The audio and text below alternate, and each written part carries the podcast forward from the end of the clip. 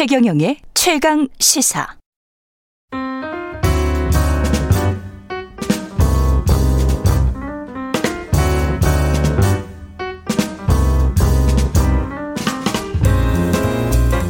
네, 더 나은 미래를 위해서 오늘의 정책을 고민합니다. 김기식의 정책 이야기 식센스 김기식 더 미래연구소 소장 나와 계십니다. 안녕하세요. 예, 안녕하세요. 예. 비견 정규직이 통계청 통계로도 800만을 넘었군요. 네, 네. 예. 통계청 통계면 노동연구원이나 이쪽 통계로는 더 나왔을 것 같은데. 예. 그 비정규직이 이렇게 되니까 왜 안 줄어드냐. 예. 뭐 비정규직 줄인다 이런 얘기 많이 하는데 예. 아, 결론적으로 말씀드리면 비정규직은 어, 늘어나면 늘어나지 줄지 않을 거다. 그리고 음. 그거는 정부의 정책을 잘하고 못하고 하고 무관하다. 이렇게 말씀을 먼저 드릴게요. 지금 전체 임금 노동자 중에서 38.4%입니다. 806만 예, 예, 예. 명이. 근데 예를 들어서 예.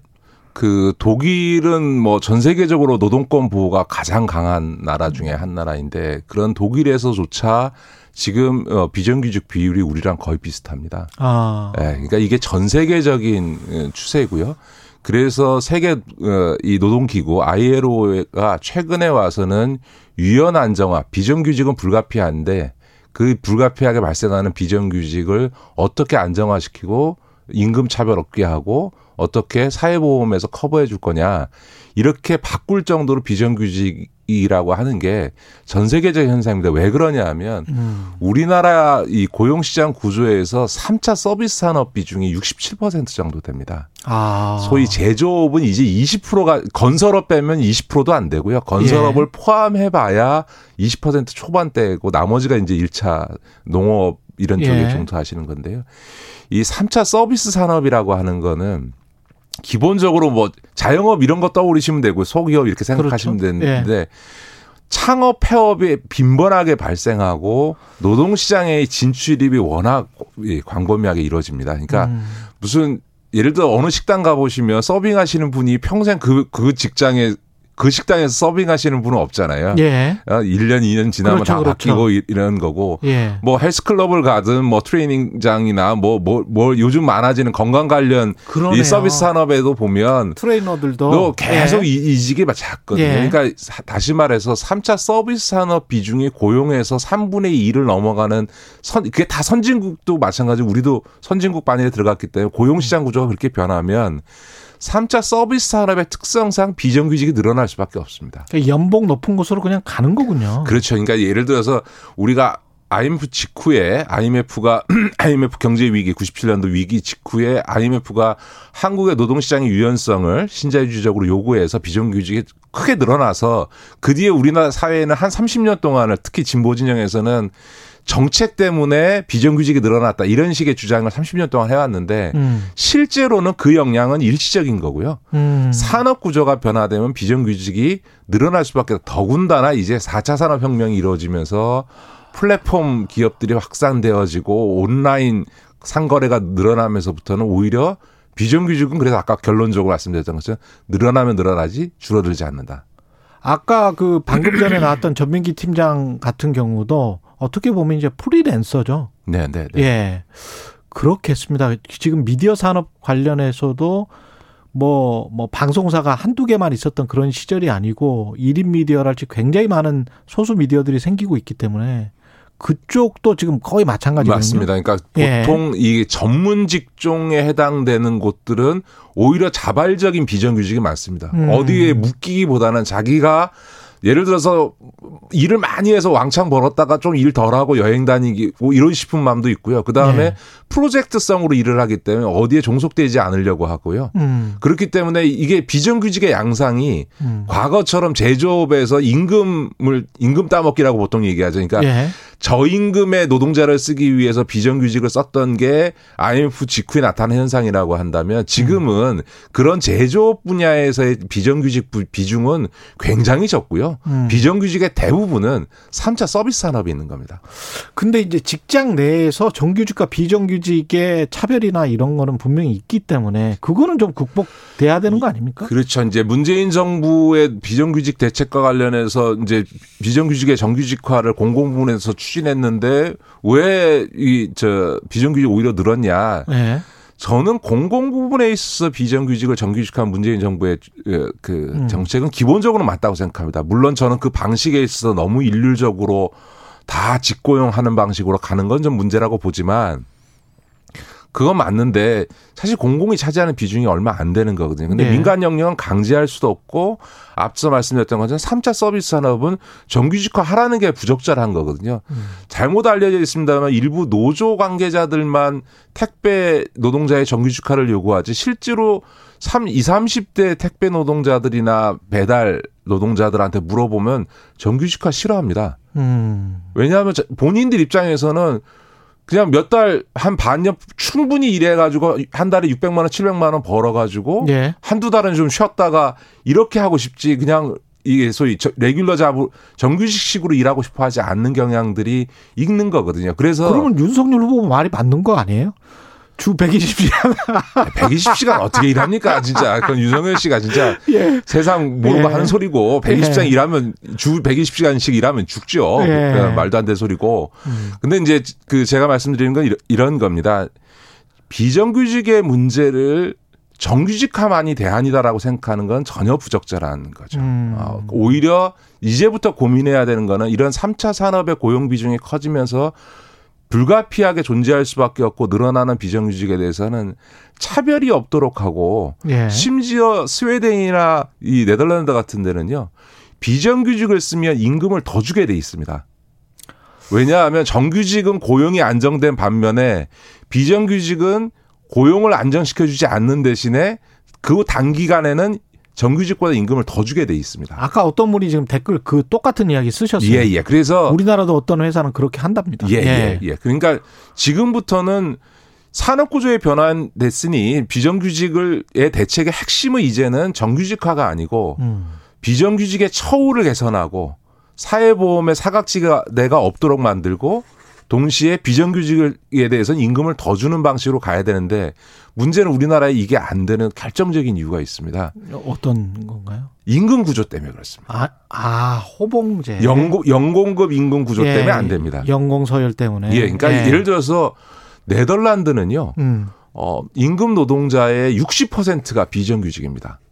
아. 그럼 다 자발적 비정규직입니다. 예. 그러니까 정규직에 비해서 임금도 더 받고요. 음. 4시간 일을 하 면서 그 소위 사회보험이나 이런 거에 아무런 차별이 없고요. 자기가 비정규직으로 일하다가 정규직으로 하겠다고 하면 그거 그냥 다 받아주거든요. 음, 본인들이 본인들의 경쟁력을 그렇죠. 믿는 거네요. 그래서 예. 이제 전 아이에로도 그렇고 전 세계적으로 가장 주목받는 노동유연화 노여 그러면서 유연 안정성을 음. 추구하는 나라가 네덜란드고 전 세계적인 연구 대상입니다. 아.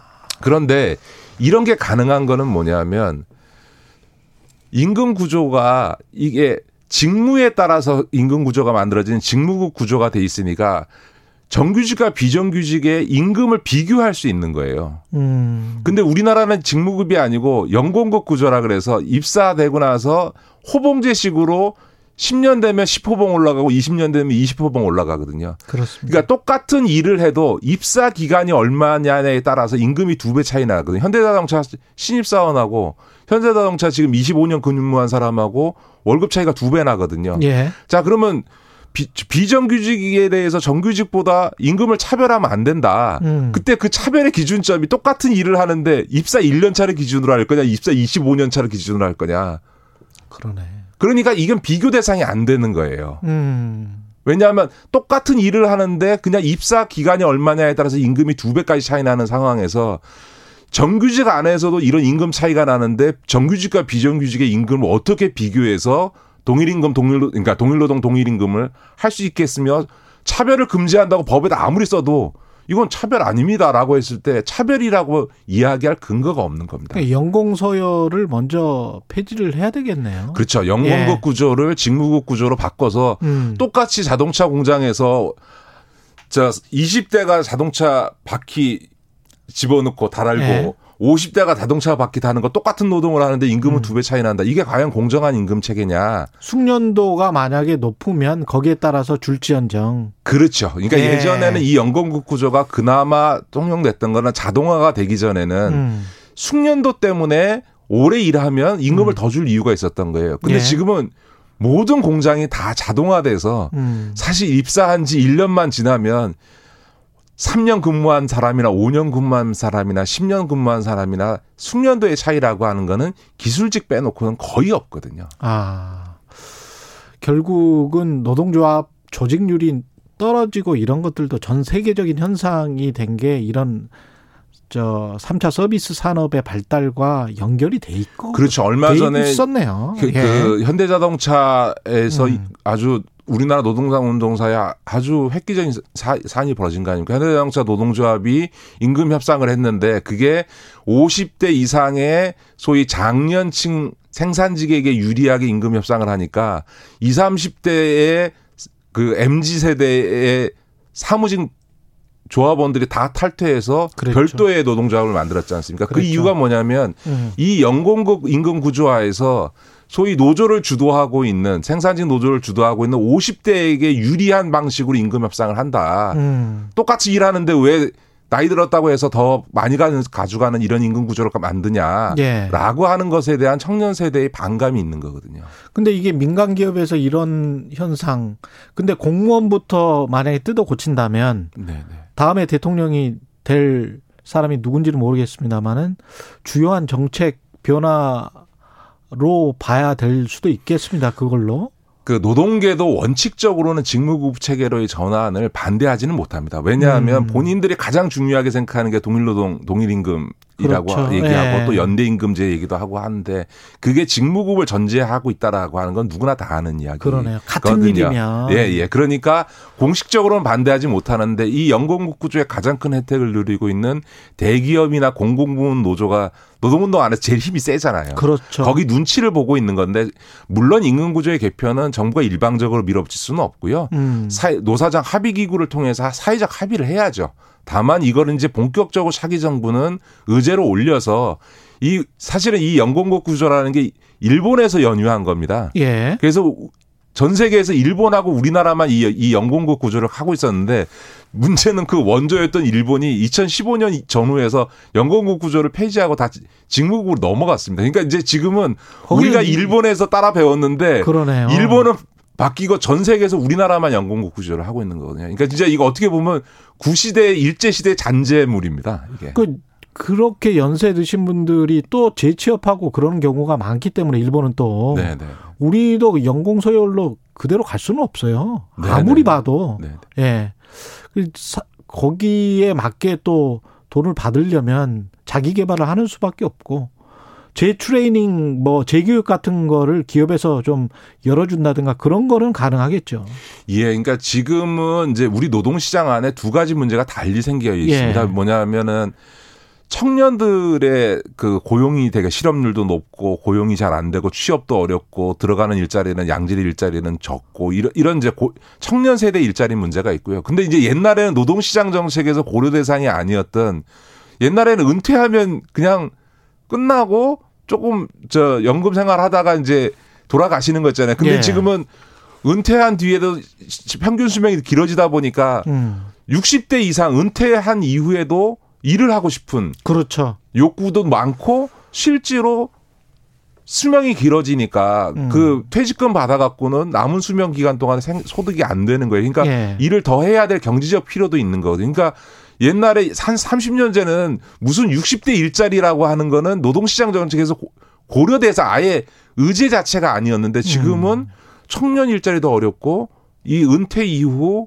고령자층의 일자리를 만들어야 되는 문제가 있는데 이 두 가지는 성격이 좀 다른 거죠. 예.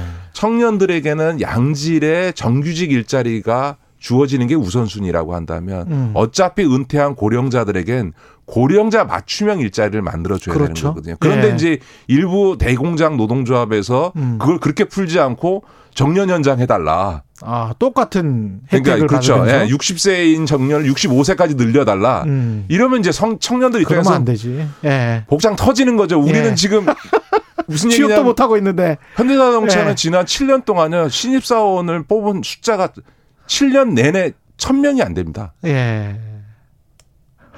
그러니까 현대자동차의 노동자로 생산직 노동자로 입사하는 게 서울대 들어가는 것만큼이나 어렵습니다.